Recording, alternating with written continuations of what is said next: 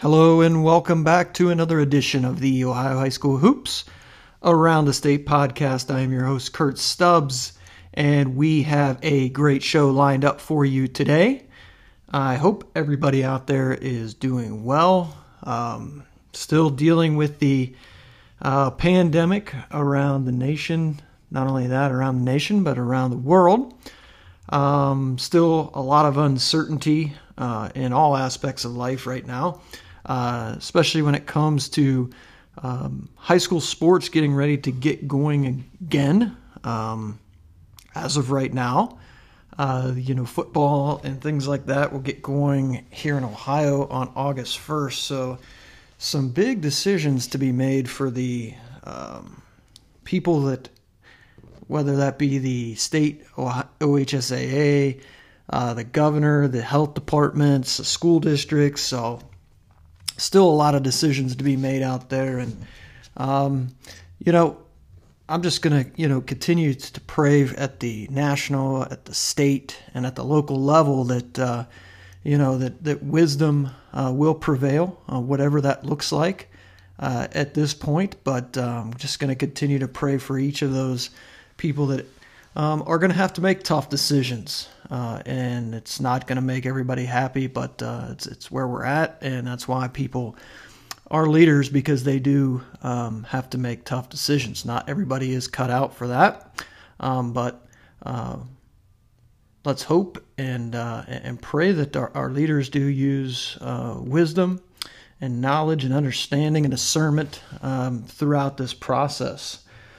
So, this week, um, ladies and gentlemen, we have a very special guest coming on, and we're going to talk about a plethora of topics from recent commitments to uh, the Miami Hoop Vault Triple Double Prospects Open Run in Dayton, uh, to the Brawl for the Ball, which was last weekend in Fort Wayne, uh, to the event uh, up in Lorain that was also last week. Uh, we're going to talk about, you know, just everything in between. But uh, I will mention that uh, at the time we recorded this, uh, some of the stuff since then has taken place. So I, I did want to mention this. Um, a couple commitments that have taken place since uh, we recorded this episode. Uh, AJ Clayton, uh, 2022, 2022, out of Philo High School, has committed to Jeff Boals at Ohio University. And uh, Jalen Sullinger at 2021 from Thomas Worthington um, has committed to Rob Senderoff in Kent State. So two more uh, commitments today, uh, which is Sunday. Uh, we'll talk about the three that happened this week. Uh, also today uh, was the finals of the Jim Rats Basketball Association National Championship Session 2. Ohio did come out a winner in the 17U Platinum Division, which is the, the best division. Uh, TNBA Ohio ends up beating Storm UA Rise, which UA Rise, uh, that Storm UA Rise team's led by uh, Kobe Bufkin, who is a Michigan commit. Uh, we had Kobe at the Crossroads Elite Invitational out in Indianapolis uh, a few years ago, and boy, it's it's uh, you could see it uh, at that point, but man, he he has really come uh, a long way, and he's really starting to um, turn the corner. But TNBA Ohio uh, was able to overcome him uh, thanks to a, a, really good defensive effort from Jonah Wag. Uh, who was face guarding him eh, most of the time uh, of what I was able to catch in the live stream. By the way, that live stream, um, man, if you've never heard uh, Tim Atkinson, I think it's at Tim Atkinson 22 on Twitter. Man, he brings the juice uh, on that play-by-play. Man, I love his intensity and his enthusiasm. So if you've never heard him call a game, uh, you need to do so. He he was he is great. Uh, but that TNBA Ohio team uh, really like this team. Uh, Henry Rayner out of Cleveland St. Ignatius is a kid that colleges, man, if he's not on your radar, he should be. Uh, and then you got the pair of, of Youngstown State commits, Josh Irwin and Luke Chicone. Irwin from West Geauga, Chicone out of Mentor. Uh, I mentioned Jonah Wag. So it's a it's a really really nice team, really nice backcourt, and then you know with Irwin with his size that can that can play on the perimeter and Rayner inside, man. Uh, really good effort this weekend in Fort Wayne from from those guys to win the 17U Platinum. 16 um, Nova Village Reese uh, lost in the finals, I believe, to uh, Wisconsin Independent. Another really solid week for Nova Village. Uh, that's George Reese's team. Uh, they had a really good weekend last weekend as well. Um, in the 15U, the top finisher in the platinum was uh, Mid Ohio Pumas Kuhlman, uh, and they lost a tough three point game to the Prospectors. Prospectors had a good weekend last week. Uh, I think the Prospectors lost to uh, Bates Fundamental last week, but uh, they were able to get the job done this week. So great job again to the Mid Ohio Pumas Kuhlman. Um, and those were your top finishers in Ohio in the platinum brackets. I, I do want to mention, you know, in this very strange time, um, you know, not everybody and not every program felt comfortable going out and playing. And, and let me just say that that is perfectly okay.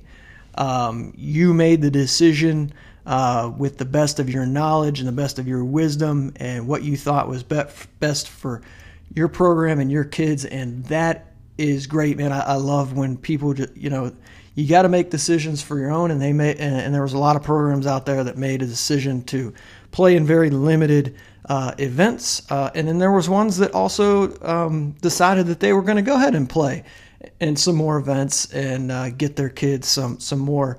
Uh, live game action and exposure out there, and that's okay too. You know, if, if you're using the wisdom uh, to make that call, and you're not just doing it for selfish reasons. So, you know, it's it's one of those times where, you know, people want to argue and get into debates about things, and you got to make the best decision um, that you can make with the information and knowledge that you have, because this is, you know, as I said, very uncertain times. So, um, you know, to those programs that decided, you know, hey, we're going to wait till next year, you know, I applaud them, and I also applaud those that decided to to step out and play as well. Um, you know, a couple programs, man. Um, I was around when Nova Village uh, got going, when Calvin Booth got that started. Um, you know, I was around in the first year, and just to see where that program has come, man, it's just phenomenal um, growth in that program. Andreas James, one of the better guys uh, you're going to find in basketball.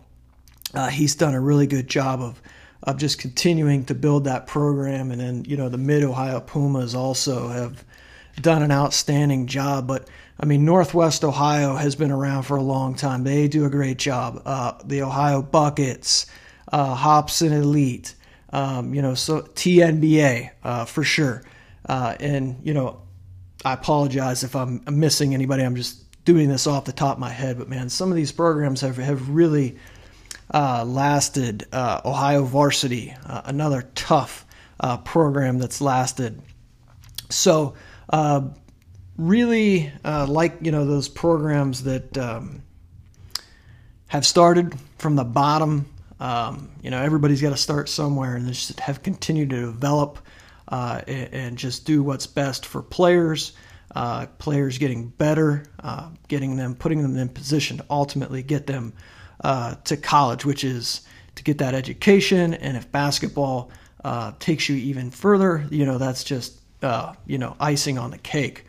But I did want to mention those programs that are just doing a great job out there in Ohio, and and obviously you know all Ohio, uh, OBC, C2K.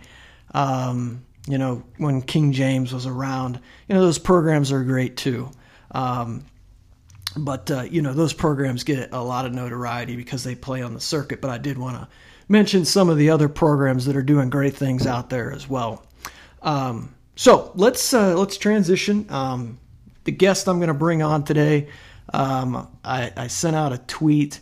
I do think this guy is one of the rising stars in the business of evaluation. And I don't just say that to uh, stroke his ego or anything like that. I, I do feel like uh, TJ uh, brings a lot of substance I believe that he's a natural born learner. He wants to learn, he wants to understand. He's willing to admit when he's wrong, you know, so he's got that humble spirit. Um, where a lot of times, you know, even myself, thinking back to when I was younger, TJ's age, sometimes it's really hard to admit when you're wrong. Uh, you think you you have all the answers, and um, TJ talks goes into this and talks about how he's grown since he he got into this, since his days of following around Steve Newton from Third Coast Hoops and and, and to where he's at now. So He's going to uh, talk about his travels um, recently and, and, just some of the players that he's seen, and we're going to just break it all down today. But we're going to start by just you know kind of diving into his story a little bit of where he got started, uh, where he's at now, and just some of the things he's learned and some of the advice that he would pass along to young guys uh, getting into this business. So, without further ado, let's bring on Mister NEO Spotlight, TJ Petros.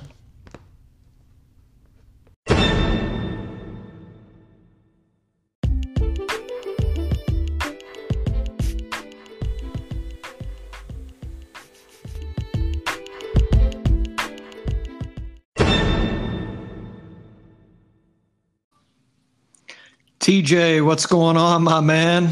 What's going on? Can you hear me good? Oh, yeah, loud and clear. All right, perfect. So, it's been uh, a pretty busy last couple weeks for you um, in your one man band at NEO Spotlight. Uh, before we get into some of these uh, bigger topics uh, from the last couple weeks, uh, for people that may may not be uh, as familiar with you and what you do, um, you're definitely one of the rising eyes of talent, um, not only in Ohio but around you know the Midwest. What is it that you specifically do? Because when you first started, I know you had a vision, but you've kind of expanded upon that. So tell listeners kind of what you do. Yeah, so uh, when I first got started into you know kind of high school hoops, uh, I was with a guy named Steve Newton uh, who owns and operates Third Coast Hoops. Um, he makes like a bunch of highlight tapes for kids. Uh, so me and him just kind of built a reputation of traveling around Northeast Ohio, seeing as many games as we possibly could, and that just kind of led me. Um, you know, just eventually I was, you know, building credibility and building rapport amongst college coaches and uh, you know, I just kind of told myself like, hey, you know, there, there, there has to be, you know, some kind of a business in this thing. Uh, so that's when I started reaching out to guys like Chaz and Corey and, uh, and just kind of got my foot in the door uh, as far as NEO Spotlight. Uh, and since I was already familiar uh, with Northeast Ohio, and this is where I'm from, I just kind of stuck around here for my first few years. And then just as things grew, I, I eventually branched out, and this will be my fourth year covering the entire state of Ohio. Yeah, I, I remember seeing you as a younger guy um, running around with Steve uh, at various events.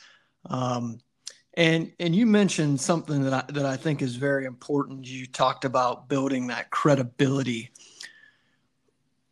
I have kind of a opinion on this, but what do you, what do you think it is that allows someone in a business uh, to build up that credibility? What what are the things that that young guys need to to to do to get that credibility? I think one of one of the biggest things um, is putting a, a name uh, and a and a face and a personality to your brand. I feel like every almost every day on Twitter, there's you know some you know new NEO sports page, sports page or Columbus sports page, and it's just your typical, you know, cliche like logo of Ohio, um, and it's just you know you don't know who they are. You so you don't know how hard they work. You don't know what they do. They just kind of spew tweets out at you. Um, so I think the one thing I would tell to anybody is to just to you have you have to be your brand, and that's one thing that I tried to do is I, I was like I'm going to outwork anybody and everybody. So I tried to go to as many games as I possibly could um, and guys just got they saw me so much they started asking who who the heck is this kid? Um, and and you know they would see me so much, so it just kind of uh, just kind of led to that. So I, I just think you got to put your dues in and obviously, you know, I, I, feel like I still have a lot to learn, but there was a time where uh, I didn't know anything, and I think it's it's okay to to admit that you don't know much, but you just have to put the time in and ask questions and be willing to to listen more than you speak. I think that's a the biggest piece of advice that I could give to anybody who's trying to get their foot in the door, whether it's sports writing, scouting, um, anything involving high school basketball. Yeah, I think that's a huge point. The, the the the quicker you can get to the point where you realize when you start this you know nothing, um, the better off you're going to be. Um, you know, I make no secret about it. When I when I started to move forward statewide, uh, John Stovall was was a big um, mentor uh, to me out there uh, covering basketball, and and he always used to to tell me that you know being in the gym is half the battle, and it's true because people will start. He always said, you know, Stubbs, you can be annoying. You ask so many questions, but I like it. Uh, and and I think we we all need to be at that point. You know, when we start that journey, it's to to ask a bunch of questions, be annoying, be seen. Um, and, and like I said, I, th- I think you hit on some some key points to that. What do you think is what do you think is probably the biggest thing you've improved on um, evaluating these kids over the years from when you started? So I, I think one time, uh, one thing, uh, I forgot, forget who told me this, um, but it, it, was somewhat kind of recently, um, and it stuck with me. Uh, so I know a lot of times we have our own observational biases. You know, we have our own things as scouts and as people that we look for in certain players and certain positions. And you know, maybe a kid, you know, wasn't very good the first or second time you watch them, so you just kind of write them off, right? You kind of pencil them into a box, like this is what this kid is and I feel like we we especially do that with younger guys, and, and that should never be the case. Um, but someone recently told me that to go into every game, go into every showcase, every open gym, every evaluation, like it's your very first time seeing that kid, even if you've already seen him ten times. So it's just that's one thing that I've tried to do as of late is just give kids a, a blank slate. So anytime I see a kid, I pretend like it's my first time seeing him, if that makes sense. Yeah, that's that's outstanding. I mean, because and that's hard to do uh, because we all have these like preconceived notions of you know we, we've seen this guy before. And TJ, I kind of had like the opposite problem when I first started. Like I would see a guy and, and he would play extremely well, and I would be caught in the moment. You know, where you're like, you know, this guy, this guy's got to be high major. This guy's definitely mid major you know, or mid major plus, because it's so easy to get caught up in that moment of, you know, how good somebody's playing. And then when you actually kind of step back and say, okay, who was he playing against? You know, was the was the the competition level um, you know, are we talking like EYBL level talent? Are we talking mom and pops ball here? Are we talking his high school team, his high school conference? So I kind of had the opposite problem where it was like I would get like caught up in the guys and, and maybe overhype them a little bit. And, and, I don't know if, if that's something that, that you struggled with at first, but uh, maybe you were kind of on the other side of the spectrum. Yeah, because I was doing just Northeast Ohio for my first few years. So I, I was seeing the, the Garfield Heights, the, the Shaker Heights, the Canton McKinleys, you know, the Lorains, you know, I'm seeing all these teams. Um, and I'm saying maybe, you know, you're, you're fine. You know, you see maybe 40, 50 teams throughout the year, but you're really watching, you know, the 20 kind of familiar teams that, you know, that consistently win, consistently play in these major showcase events. And Chaz Wolf told me something one time. It, it just kind of resonated with me. He said, kids don't get better the more you watch them. And, and what he meant by that is just like the more you see a kid, you start to just kind of nitpick and you, mm-hmm. you almost forget the things that they do really well or the reason why you like them in the first place. So that was another reason why I was just like, I need to get some perspective. I need to to leave Northeast Ohio. I need to go start consistently going to Columbus and Northwest Ohio and Dayton and just seeing what else is out there. Um, and that was just a, a, really big thing for me. And then that, you know, eventually led into going to the EYBL. And it, every year, it's like clockwork. I walk into, you know, the EYBL. Unfortunately, we weren't able to this year. But when you walk into that gym for the first time, especially when you watch 17U, um, after after watching, you know, seven, eight months of Ohio high school basketball, you just kind of forget how big kids are.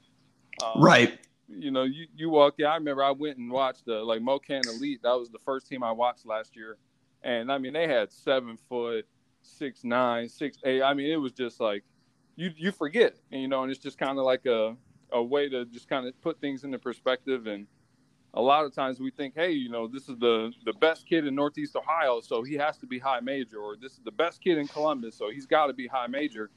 And then when you start to you see seven, eight high major kids on the floor, it kind of kind of changes your mind a little bit.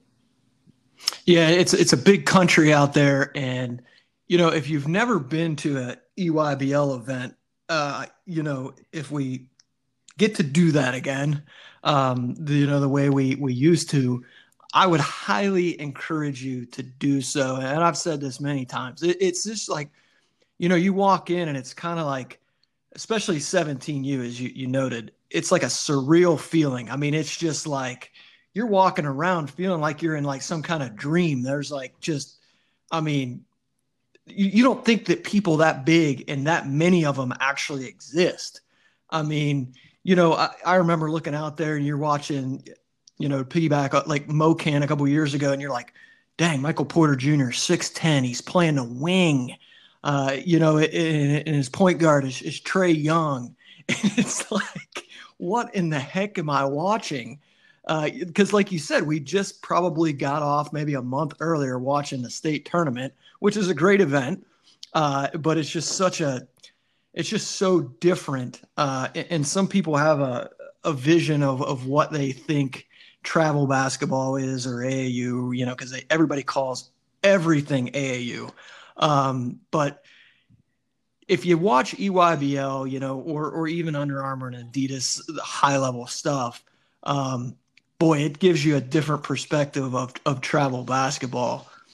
But let's kind of move into you know recently what you've been doing, and man, TJ, it, it's tough out there right now. Um, you know, nobody knows what's going to happen day to day, and, and you have found a way to to be able to get yourself to some events. I've seen you uh, on the live stream with with your face mask on and your your Kobe shirt. But uh, you know, how difficult is it out there right now? And you know, what what are some of the limitations of, of what's happening right now? Honestly, um, first and foremost, I just I, am just grateful that, um, that we're able to watch basketball. Um, if if you would have asked me back in March or April, uh, you know, when the NBA is shut down and the OHSAA canceled the tournament, um, I wasn't sure when we'd see. I didn't think I would see basketball again until 2021.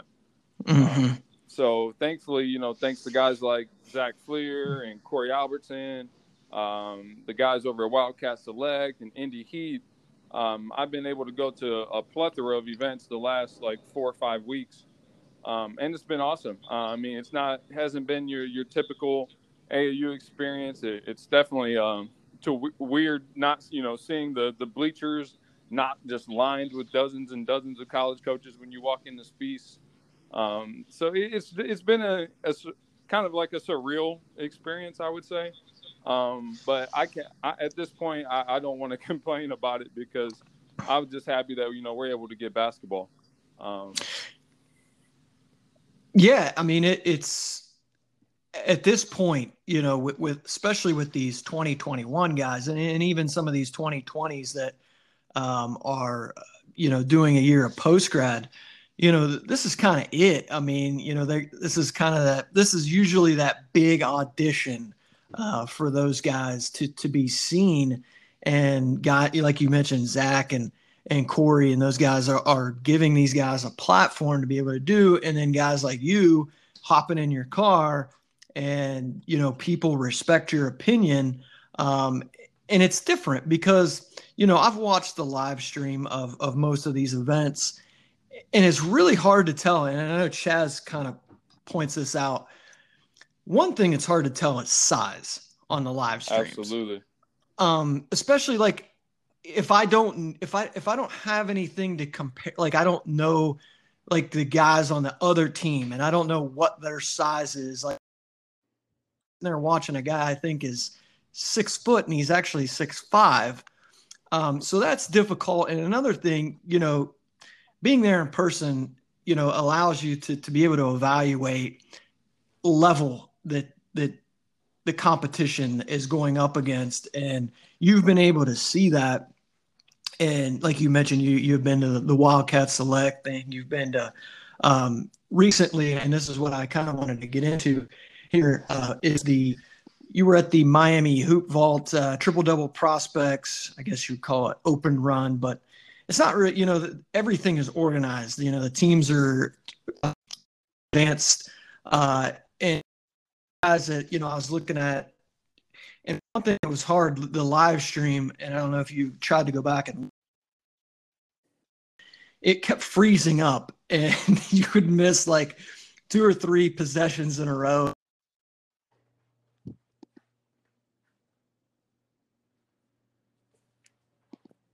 Buildings, but um, what I, I, I was able to watch the first three games, so that means I did get to see everybody at least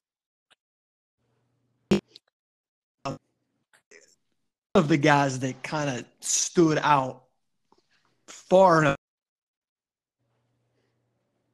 is that Jacob Connor from Kettering Alter.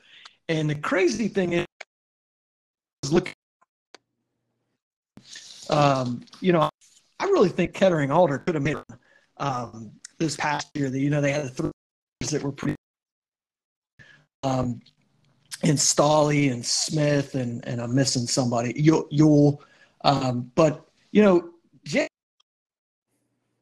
know, if you look from a numbers standpoint, you know, nothing pops off the, the at you from his sophomore year, but this is a guy that could really explode onto the scene.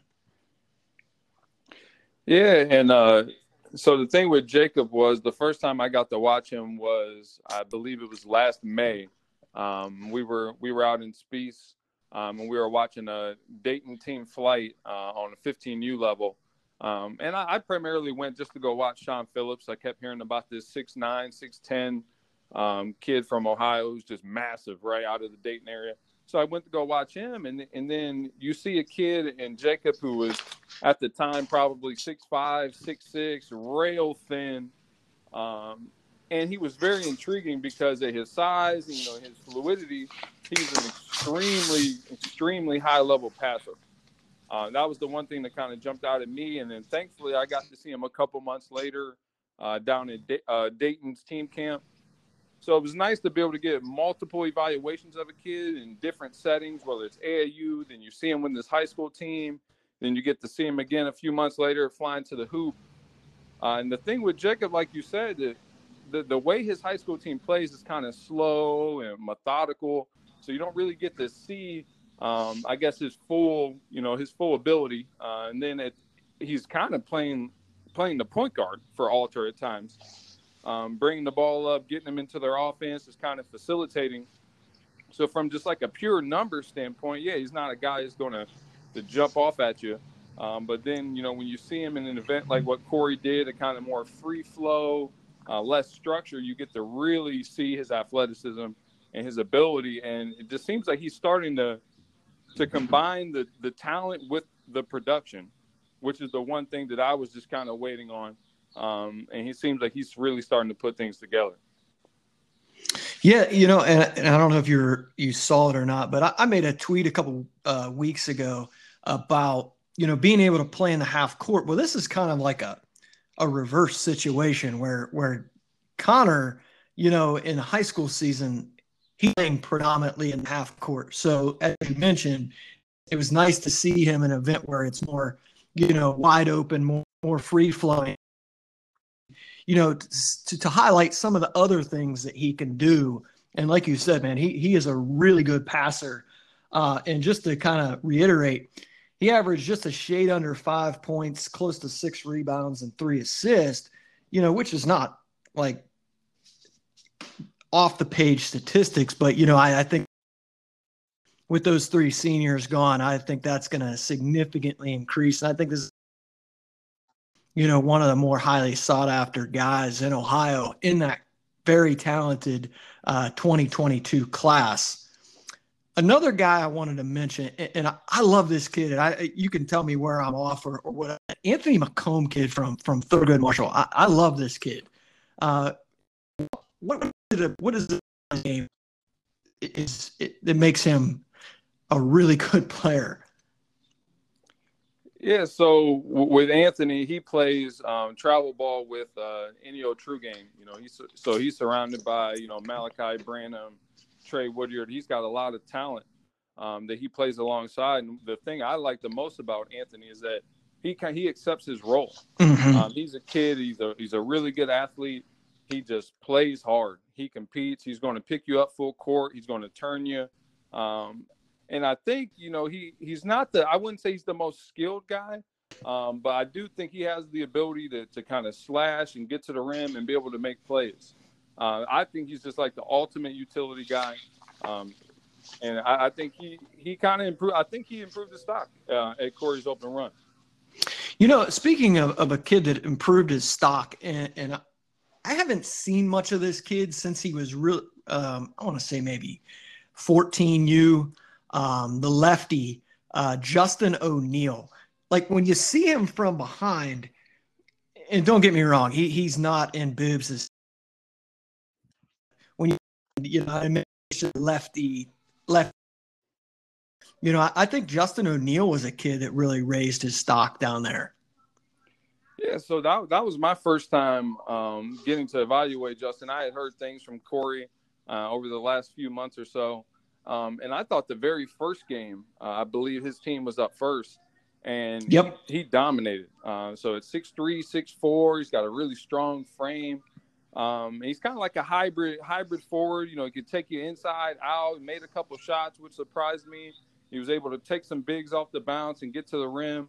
Um, he was really good when he was able to just kind of catch it, face up, size guys up, um, you know, and just jab him, you know, create space and take a shot, or he was able to just kind of straight line drive to the rim with his left hand. Uh, so he was a kid that I, I, wasn't familiar with going into it, but I think he should, he probably played his way on, onto some small college radars. Yeah, I thought he could get that ball at the elbow. I thought he was he was very deadly, um, picking his spots from that elbow and, and being able to size up body. So thought it was a good day for him. Uh, uh, you know, he's not gonna he's not gonna score 45 points, but this kid can run a team, and it seems like he's always like one or two plays ahead of ahead of the defense. He he he uh, he has a high basketball IQ. He seems to make the right pass most of the time, and that's Ben Nostman from Tippecanoe. So a f- funny story about Ben. So this was back, uh, I want to say maybe 15U, 15 or 16U. Um, All Ohio was doing an event. It was um, right after the state tournament. I forget what they call it, like the the Nike Grassroots Cup or something along those lines. yeah, yeah, one of their one of yeah. You, so you know, I'm already in Columbus. Um, so I'm like, yeah, let me sneak over there on a Sunday before I head home. Uh, I just wanted to be able to get like a, a preview of all Ohio 16U. Uh, so so I go up the steps at Reynoldsburg, and I'm watching them play against this Pumas team, and then I see this this kid out there, and he just has an incredible feel. I mean, just sees the floor, whips it across the court with both hands, um, plays hard, was able to kind of get to the rim and you know create some opportunities for himself. You know, I end up you know going over to the bench during the game and asking the coach, you know, like, hey, you know, who, who is this kid? Because um, he kind of he was one of the best players on the floor. Um, and at the time, you know, that's when All Ohio Red had, you know, Kobe Johnson, Kalen Etzler. I mean, they they had a bunch of you know mid major to high major guys. Um, so I, I went, got got the kid's name, found out he was from Tip City. Um, I had no idea if Tip City was the name of the high school, if Tip was the name of the city, or if it was Tip City altogether. I had no idea. But I just remember I wrote the kid's name down. Um, and a few months later, I got to see him at Spiece, and then I got to see him again down in Louisville. Um, and he's a kid that I've just always been a big fan of because uh, I can honestly say in the last six or seven years, he's probably the best passer that I've seen, um, at least in recent memory. Uh, I just think he's got an incredible feel, and he's a kid that you just enjoy talking to. Um, I would say I down at Corey's event. I got to have a couple conversations with him.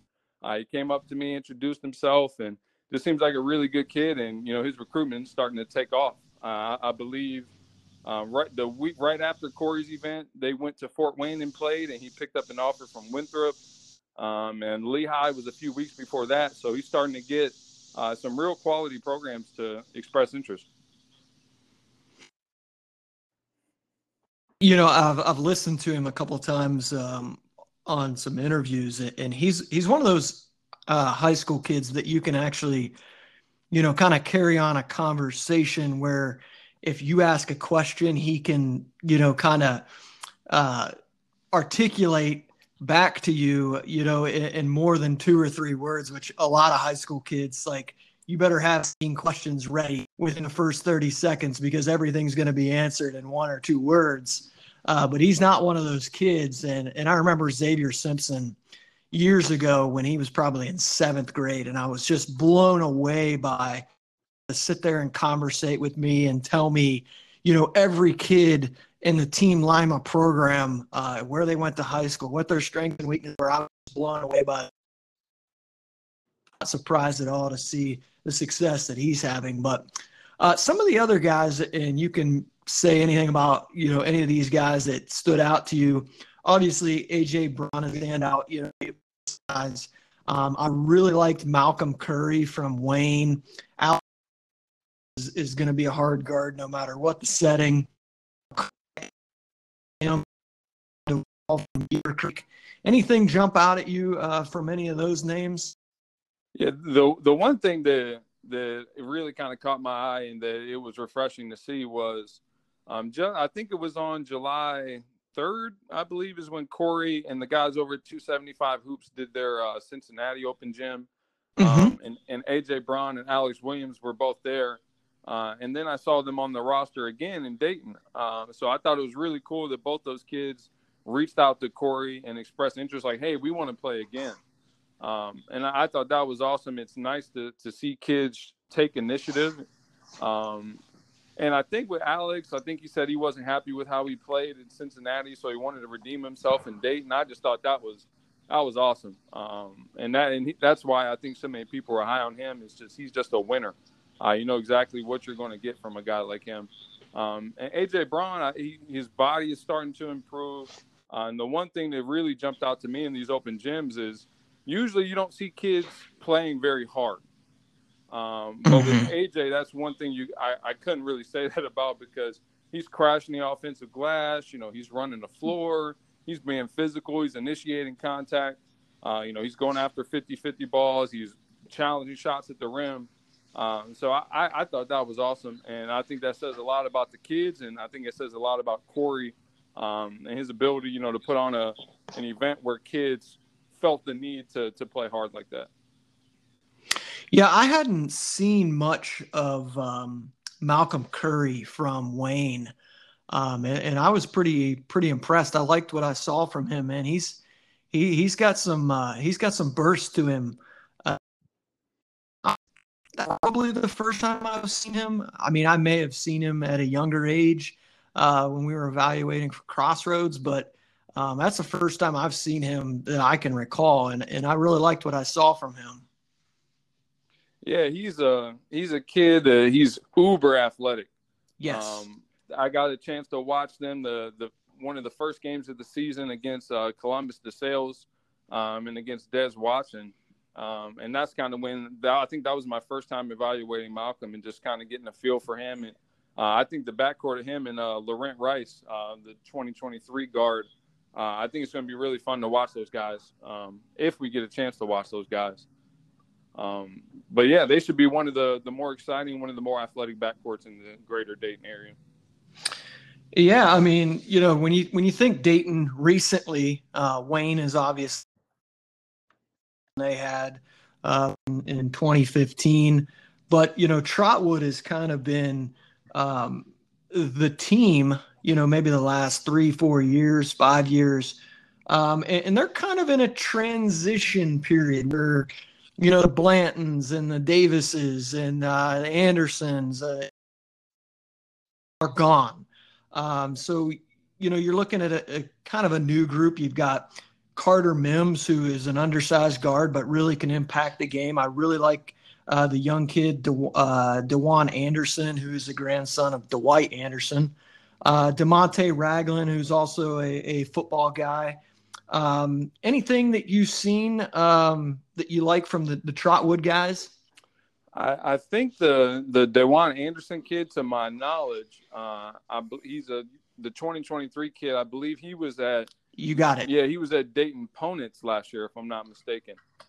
Um, so he may he might be transferring. I, I'm not sure.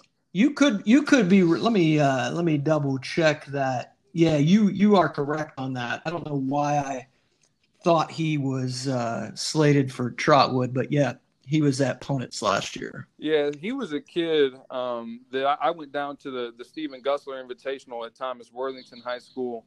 Uh, I went down on Saturday, or I went on day two. Um, and I remember Zach Fleer, you know, sent me a text and said, "Hey, you know, Dayton Ponitz just played Thomas Worthington. Uh, you know, they have a kid you need to check out." Um, he said you can just flat out shoot the ball, and you know, so I, I, was kind of excited to, to see a young guy, and I went in the gym, and Zach was spot on. The kid hit four or five threes. Uh, he's got great range, and he surprised me with like his, his feel. I, I, thought he made just kind of good basketball plays, um, just kind of stayed within the structure of what was going on, and didn't really try and force anything. Um, it will be interesting to see. Um, speaking like you mentioned, Trotwood uh, just, just to see how they transition. I mean, they always have good guys. They always have athletes. I think regardless of who's there, I think they're just going to flat out play hard. Uh, you know exactly what you're going to get out of uh, you know Rocky's group. Um, but as far as the, the level of talent, I will say it, it will be a drop off from what we've um, kind of grown accustomed to. Um, but like you said, you know exactly what you're going to get when you when you play those guys. Um, they're, they're they have a they have a great way of making you play how they want to play. That's a great way. That is a great way to say it. And they, you know, the ultimate testament to what you just said there was what they did to Hilliard Bradley, which, which completely, you know, nobody completely shocked me. Nobody does that to them. Nobody does that to them. And and Trotwood was able to do that on Bradley's home floor, uh, which is, is amazing to me. Um, you know, if you're a Dayton basketball, you know, college, high school, you know, kind of go one and the same down there. You know, you should be excited. Uh, you know, Thurgood, uh, and, and, this is all saying that people are going to be where they're at. And, you know, Thurgood's got, you know, a, a nice trio of guys coming back. Trotwood obviously is not going to go too far. Dunbar hiring Tony Dixon. That's a good, good hire. You know, they've obviously been uh, reeling to Pete Pullen uh, a few years back. Centerville is, is going to be loaded for the next few years. Wayne and people are, are talking about you know Weston is a team that it could be uh, a sleeper in the area down there. A Dayton basketball fan, you should be you know excited about some of these younger guys coming up. TJ, you you know after you attended that, you went to the brawl for the ball, uh, which was, um, and you know, division. Uh, some of the teams that, that, that I was able to catch, you know, I did catch a lot of the Indy Heat uh, team, which has a couple of Ohio guys on that, and uh, Meechie John Kalen Etzler.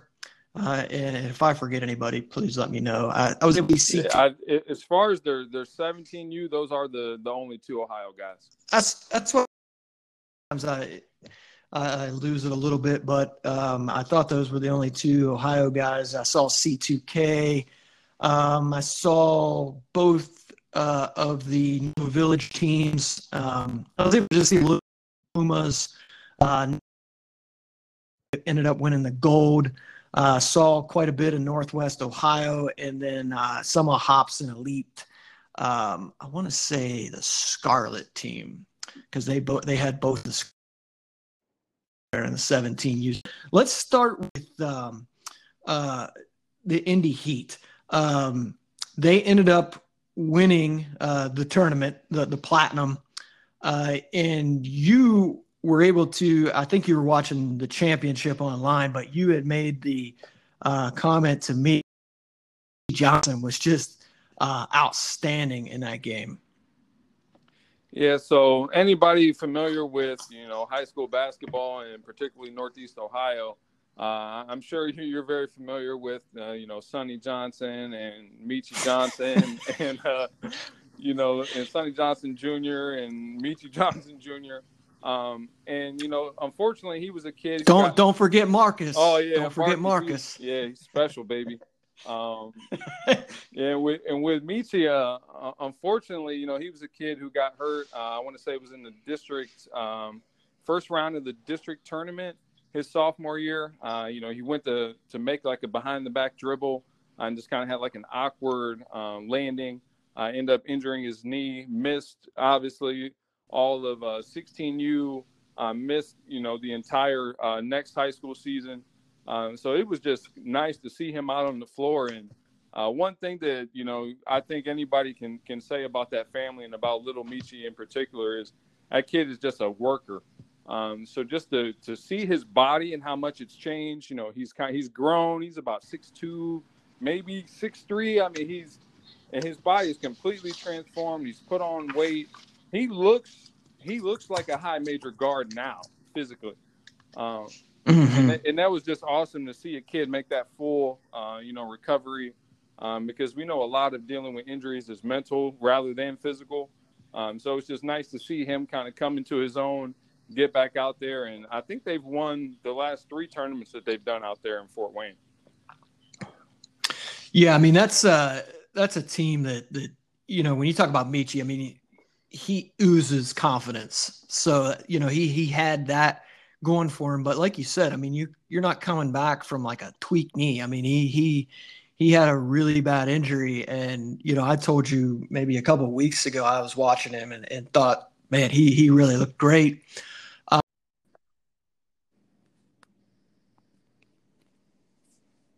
Are we back?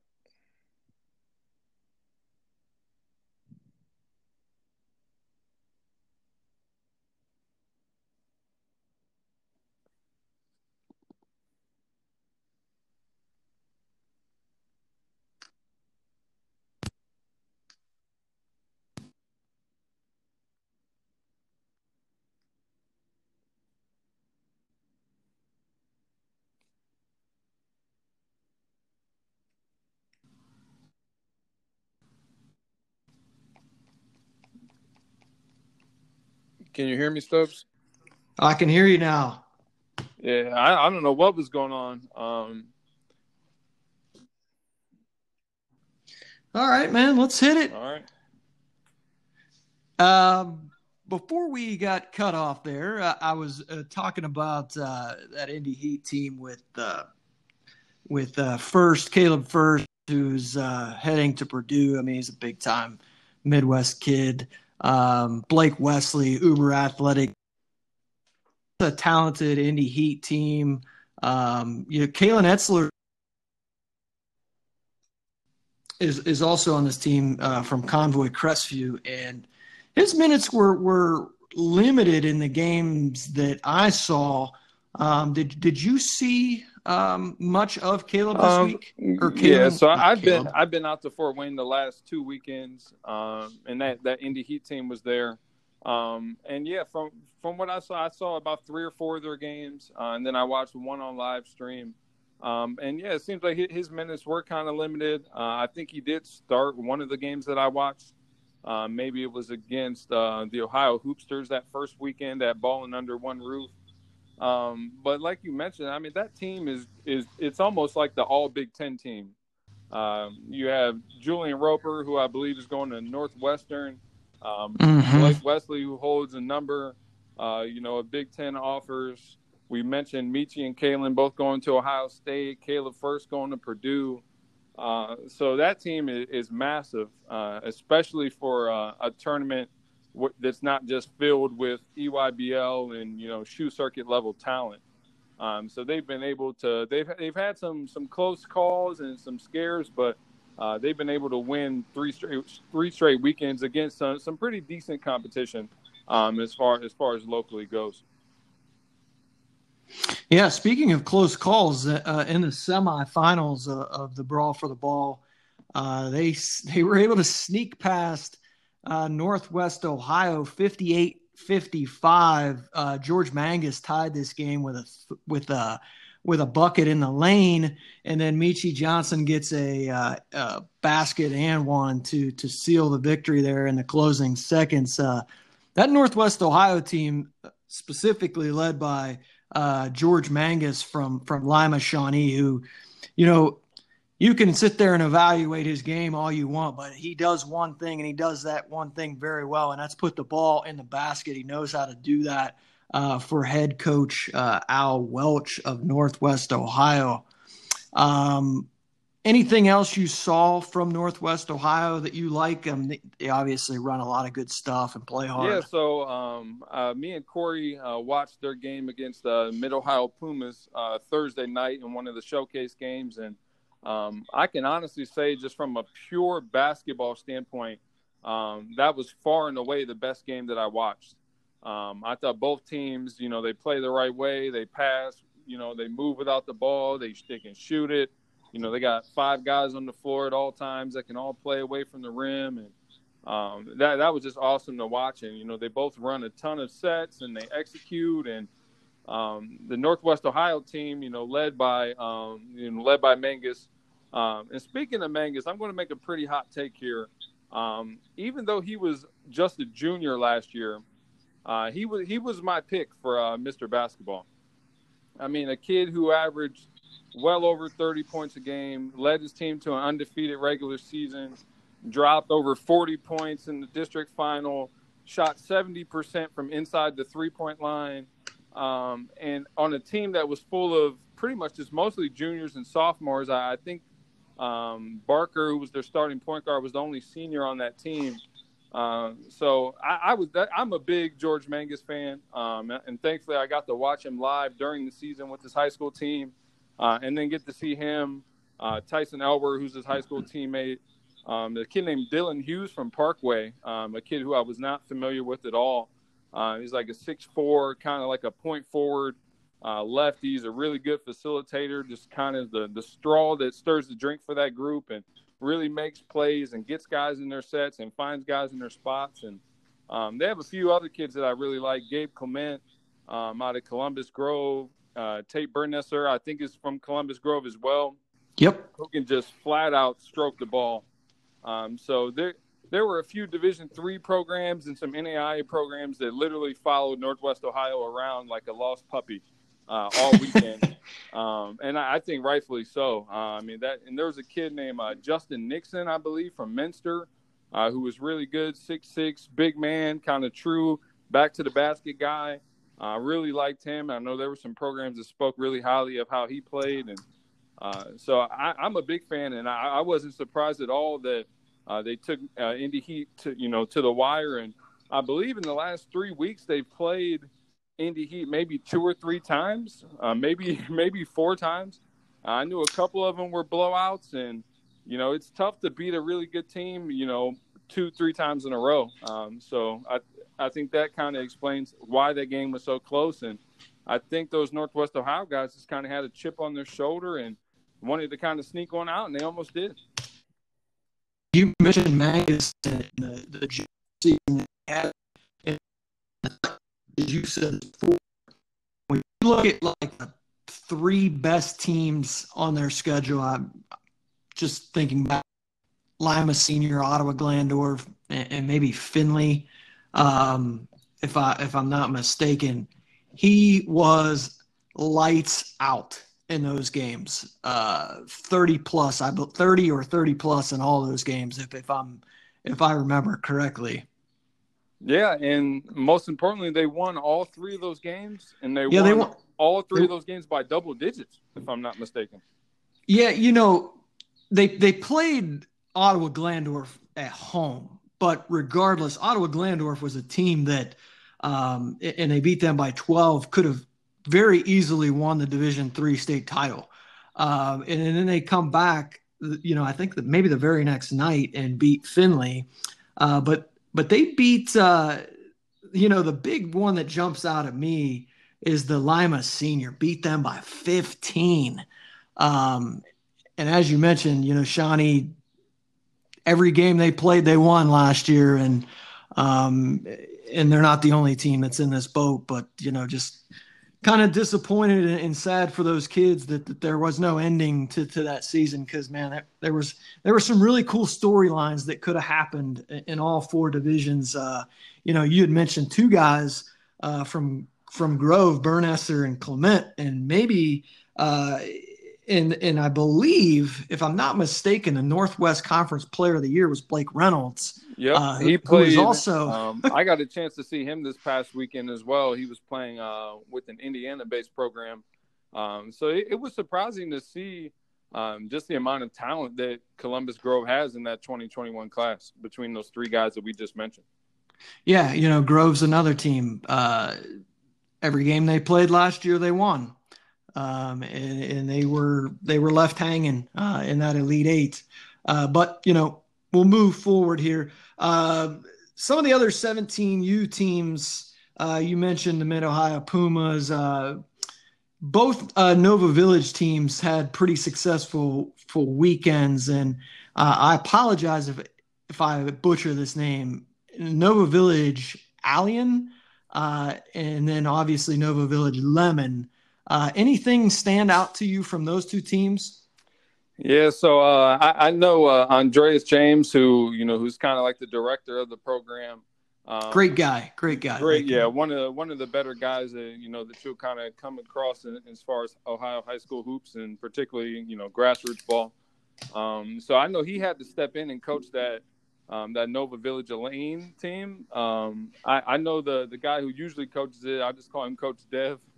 Um, but yeah, it was a great group. Um, they actually knocked off C2K, uh, C2K Elite in the semifinals, and unfortunately, you know, kind of took a, a beating to to Indy Heat's EYBL team. But I thought they had a great weekend. I, I was impressed with with both Nova Village teams.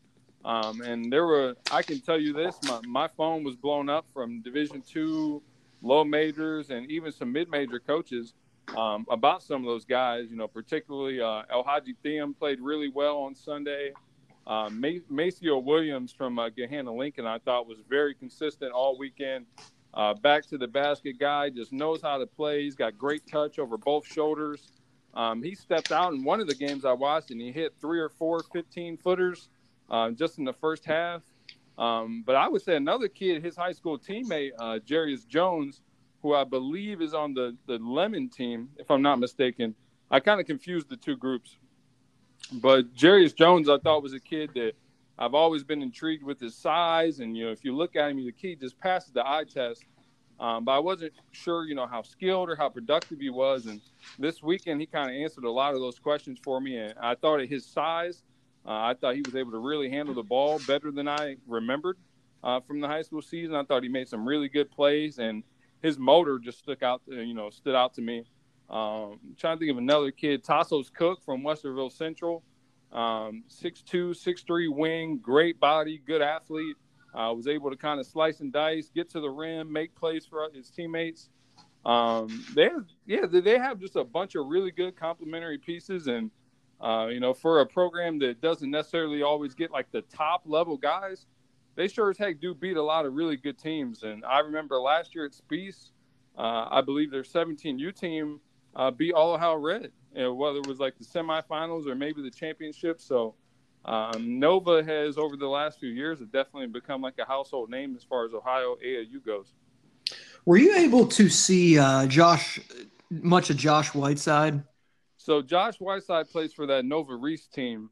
Um, oh, oh, right, right, right. Yeah, so he's a 16U guy. I got to watch them uh, one game. I believe it was on Friday um, against a team. It was over in a, I want to say it was the Turnstone Gym. It was, I mean, the team they played was just kind of, you know, not very good. Just kind of your typical uh, local group, and I think they won by double digits. And, uh, and then the next day on Saturday, they played uh, Reach Legends out of Detroit uh, who is consistently, you know, one of the more talented teams in uh, in Michigan. Um, and it was, mind you, it's 8:45 in the morning, and I thought that they just flat out competed. Um, that that whole group, uh, I thought DJ Moore was the standout. Um, a kid who just committed to Liberty. Uh, I want to say it was yesterday.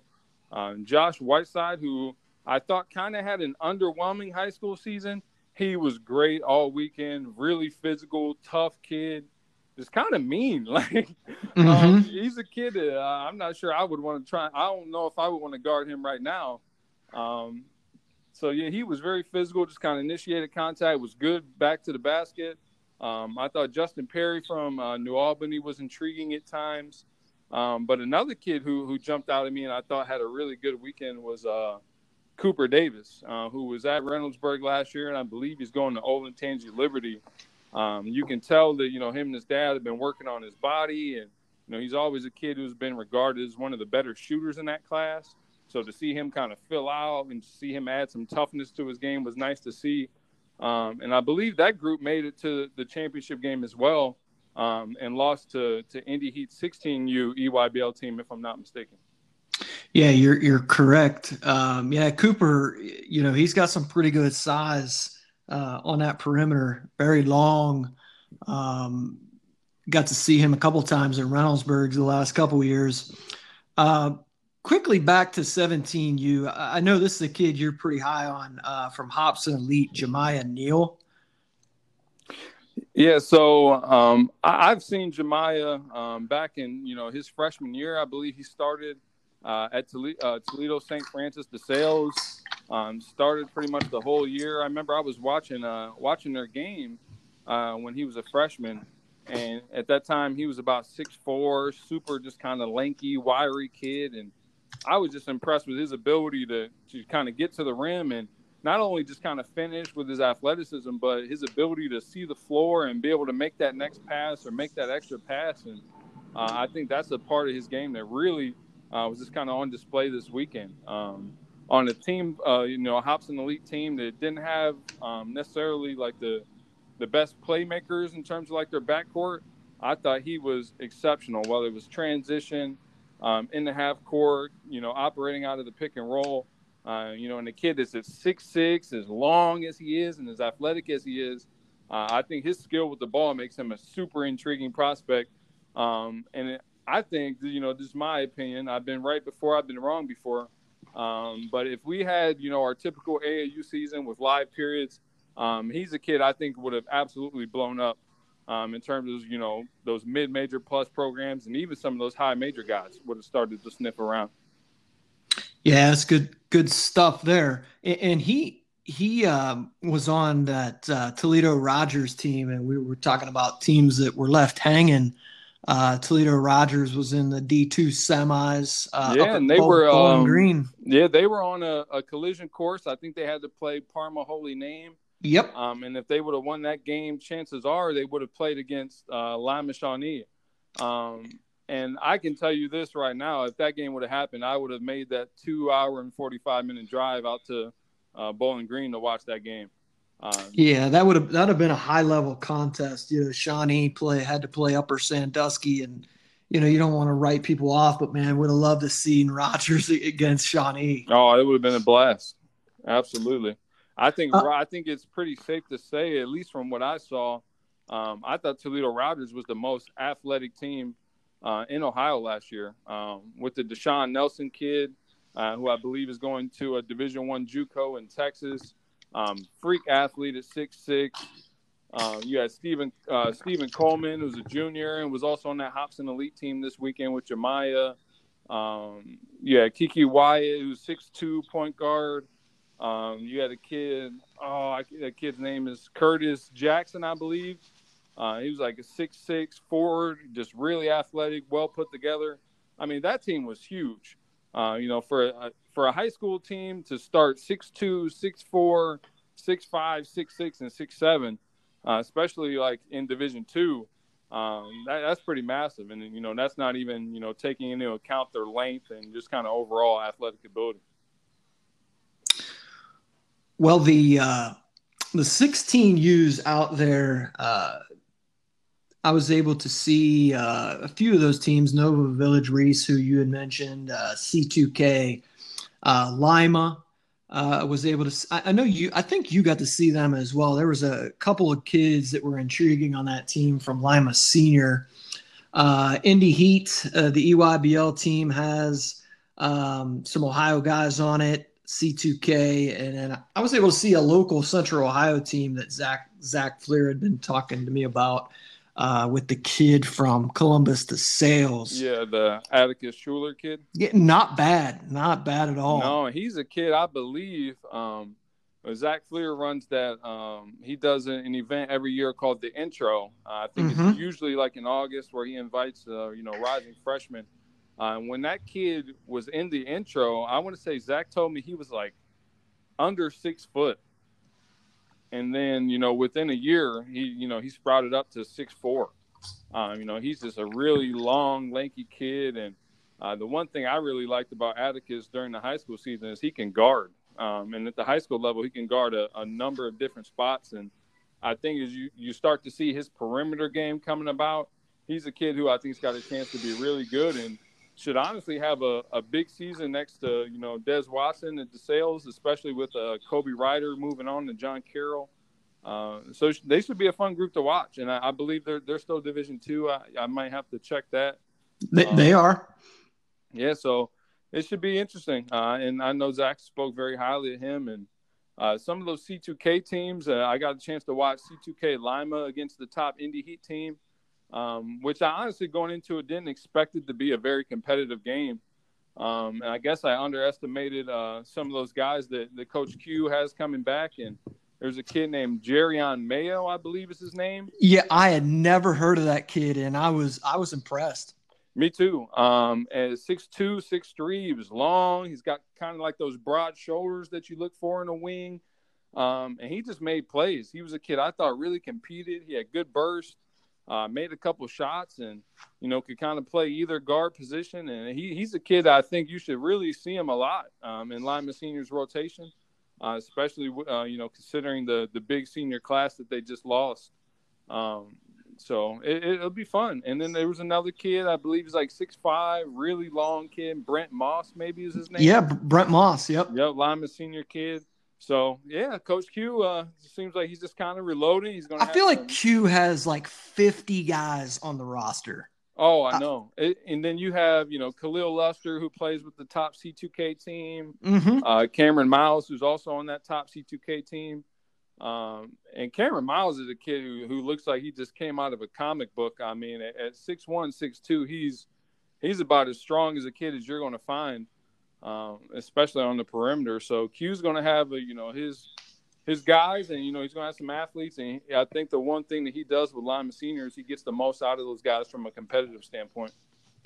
Yeah, and you mentioned that C2K Lima team went up against the the top Indy Heat team in 16. You let's just set set the the the scene there. That is a stupid talented Indy Heat team uh, from uh, you know, CJ Gund, uh, uh, Deontay Davis. I mean, that team is just so talented. And, and the big fella uh, from Centerville uh, was able to be there on Sunday. I believe you said he was down in Florida and, and just had gotten back.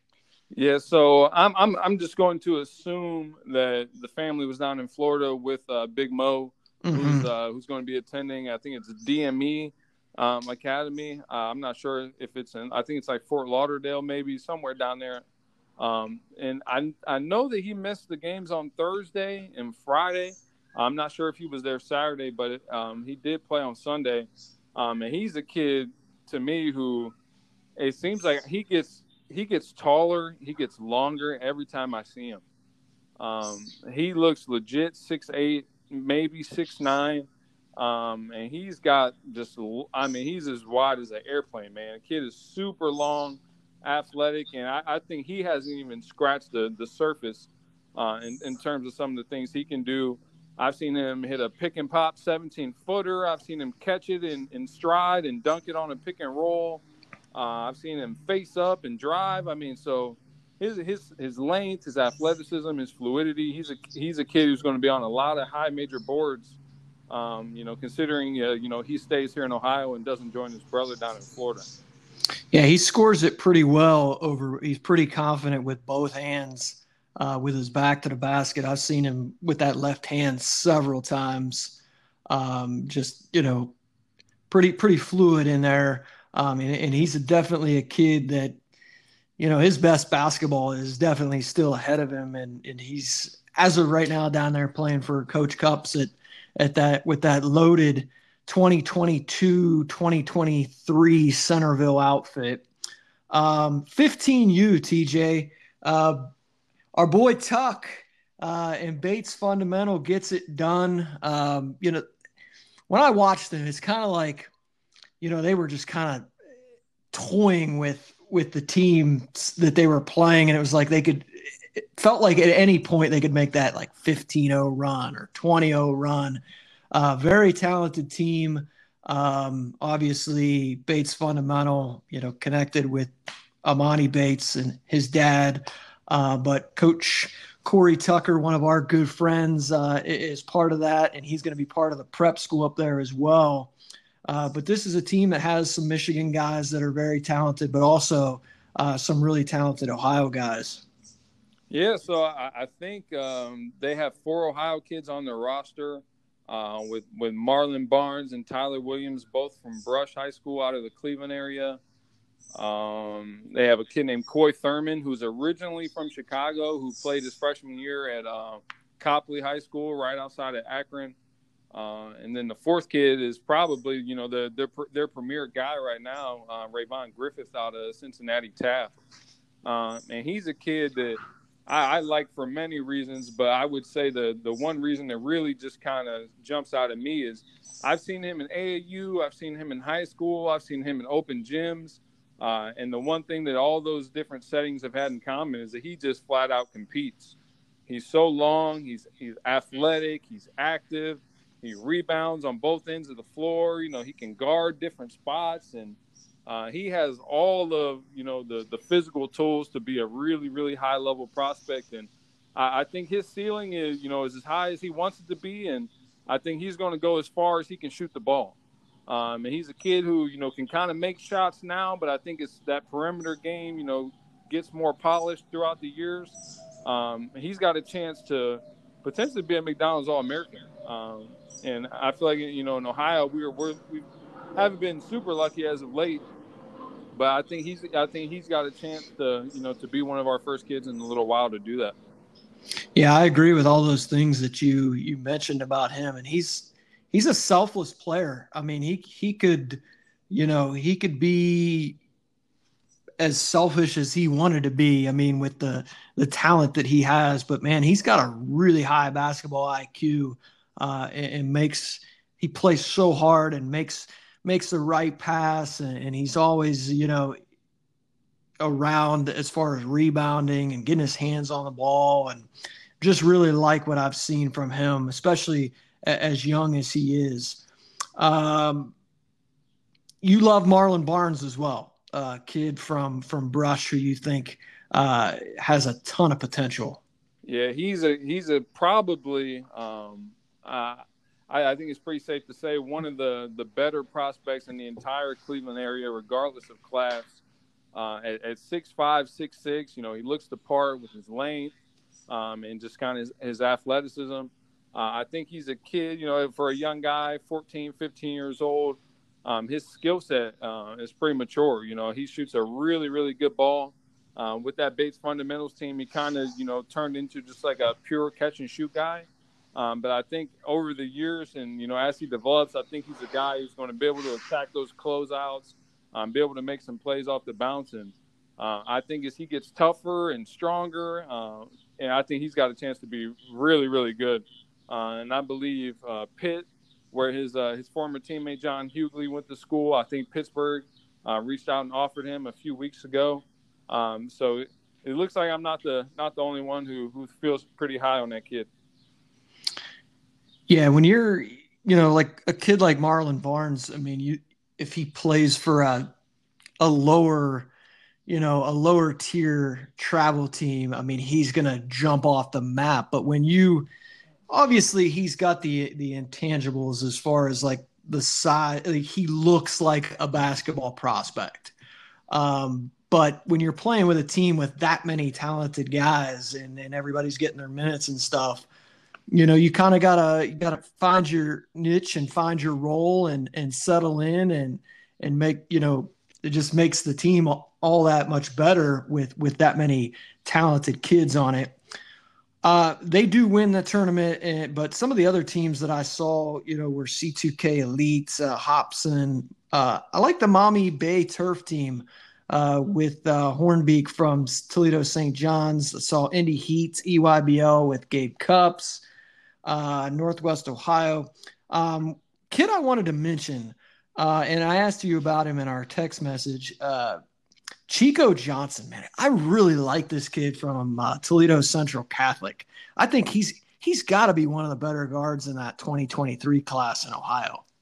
Yeah, so he's a kid that that I've heard about. Um, you know, since the start of the season, I, I want to say he started every game at Toledo Central Catholic this past year. Um, I know he's kind of developed a reputation in Toledo as a kid that you know can just flat out score the ball. Um, but when I watched him uh, th- this past weekend, I watched and got to see him twice in person, and then like, I watched uh, their game against Indy Heat uh, on the live or on the replay this morning. Um, and I think you hit the nail on the head. I, I think they're, you know, he's he made, he made a case to as being the top guy in that class uh, as far as point guards go, and he's long. He's six two. He's long. He's active. Uh, you know, he was good out of the pick and roll. You know, he hit some catch and shoot shots, was able to get to his pull up. And I think defensively in that Indy Heat game, he did about as good a job on Gabe Cupps as, you know, as you could have asked for. Uh, you know, with his length and athleticism, he's able to sit down, move his feet, kind of affect some of his shots. And uh, I, that's a kid who I'm very excited about seeing in the future. And, you know, hopefully if we have a season, a kid I'll be able to check out um, because I know uh, they actually got two transfers in that class, from what I'm hearing. Uh, a six six uh, six seven kid named Javon Jones, who was at Toledo Whitmer, um, and then Michael Greenlee, who was as a freshman was the backup point guard at Toledo St. John. Uh, so I'm hearing that both of those kids will, will be going to Toledo Central Catholic, and that gives them a really really strong core to work with in that 2023 class. Yeah, I was able to see Greenlee over the weekend as well. He's he's tough. I like him. Um, you moved on from there and uh, you went up to Lorain, and I, I do. Uh, it kind of got uh, I don't know what you want to say. It it was originally supposed to be at the Sandusky.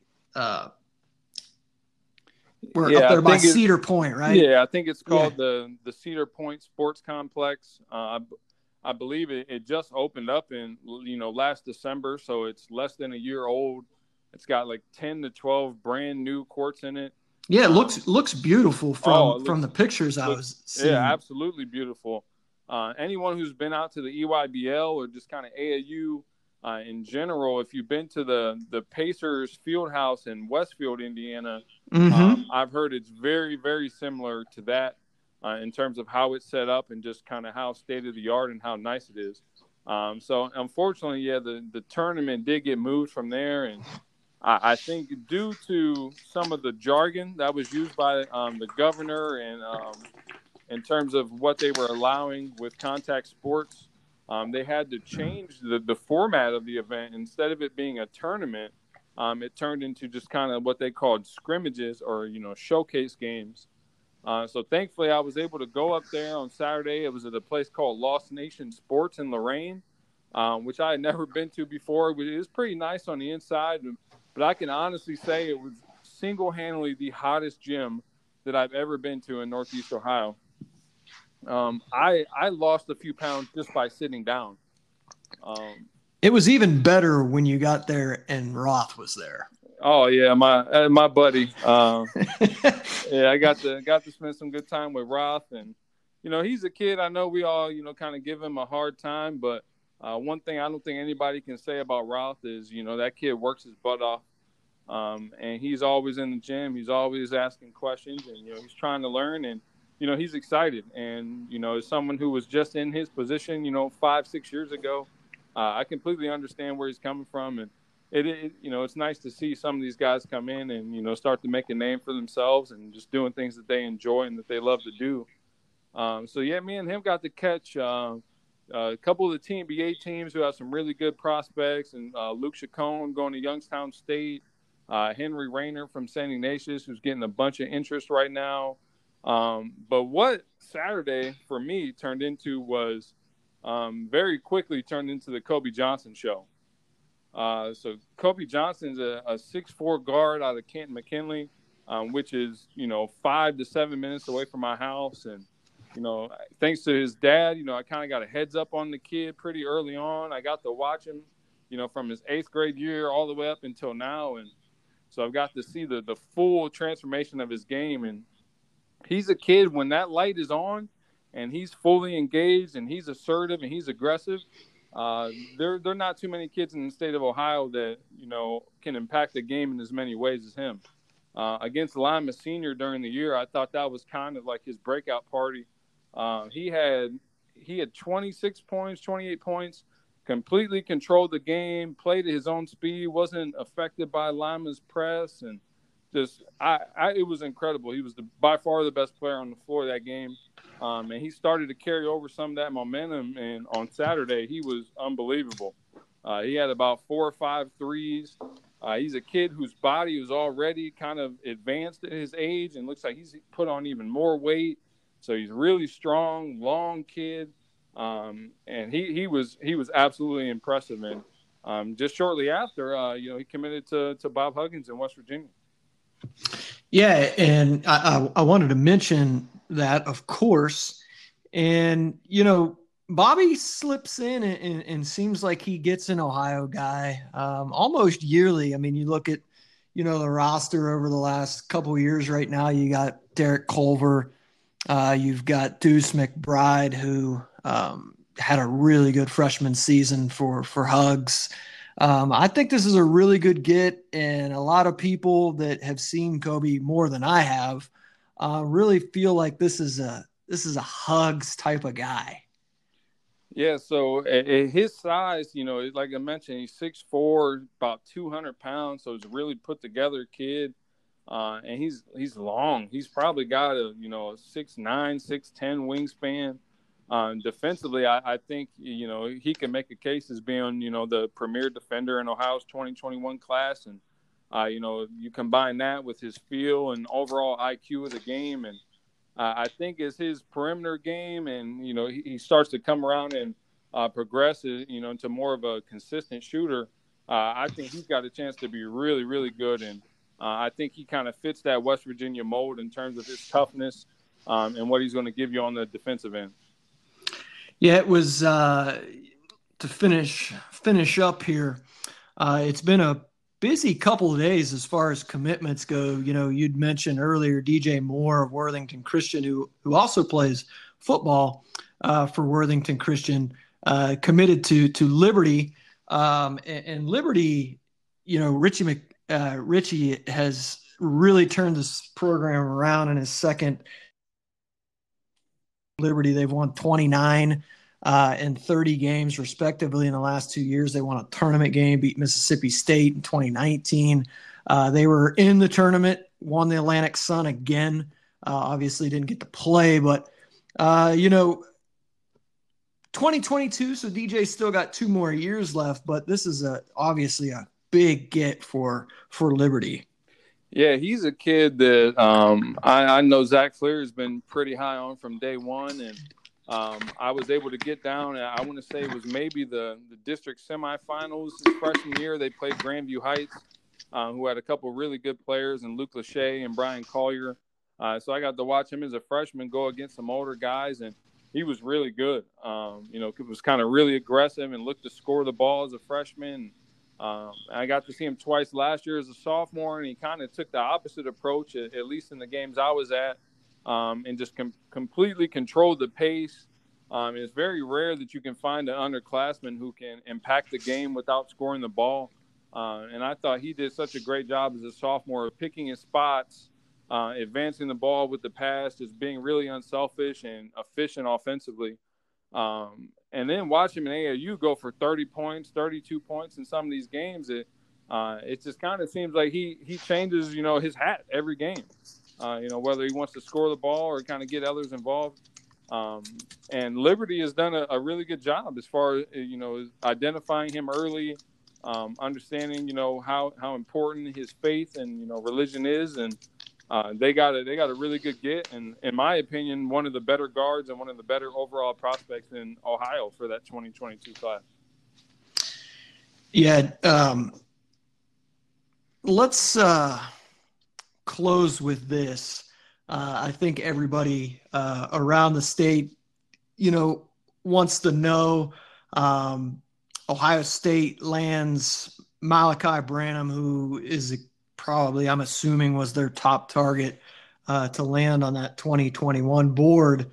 Uh, and they get the job done. And I, and I mentioned this, you know, outside of LeBron's honorary locker that he has there at Ohio State, Curtis Wilson, uh, 83 grad of St. Vincent St. Mary's, the last Irish kid to, to play uh, hoops for the Buckeyes.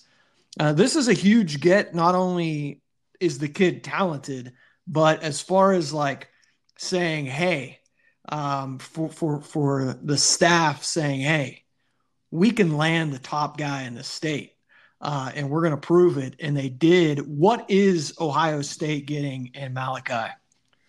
Well, first and foremost, I, I know our, our buddy Zach Fleer is, you know, very excited at, at the fact that Malachi Branham is finally going to be playing basketball full time in Columbus, Ohio. You know, he's uh, never mentioned that. No, yeah, not very, not very often at all. Um, but Malachi is a kid, you know, as a freshman, you know, he's always had the, you know, the physical tools, the athleticism, the size. Um, but I think the motor early on was kind of the issue with him.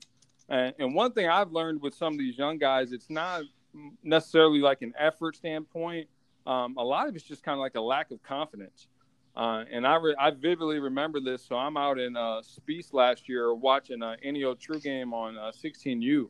Um, and the whole weekend, I mean, Malachi was tearing it up. I mean, against Mac Irvin Fire, he put on an absolute show, um, went for 30 plus points. Um, and he had just multiple games like that. And I want to say, even prior to that, against uh, Olentangy Liberty in the state semis, I think he had a really, really good first three quarters. He ended up cramping up. So it seemed like towards the end of his sophomore year, that light started to come on. Uh, and then during the spring of AAU, it just stayed on. Um, he was a kid who blew up, ended up being a, a consensus top 50 guy. And uh, I think what the Buckeyes are getting is they're getting a, a composed athlete, uh, a guy who, who just kind of plays at his own speed, really under control, uh, smooth operator, 17 feet and in, you know, can kind of stop on a dime, pull up for the mid-range jumper, can get to the rim and finish with his length and extend.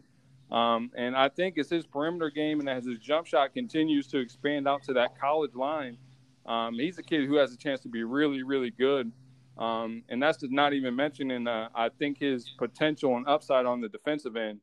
Uh, so I'm very excited. I'm happy for him. Uh, I, I know his uncle Lawrence is probably really happy as well. And it's just nice to see a good kid and a good family uh, get to go back home, uh, get to go back home to the Buckeyes and, and, play, and it'll be interesting to see kind of how that pans out.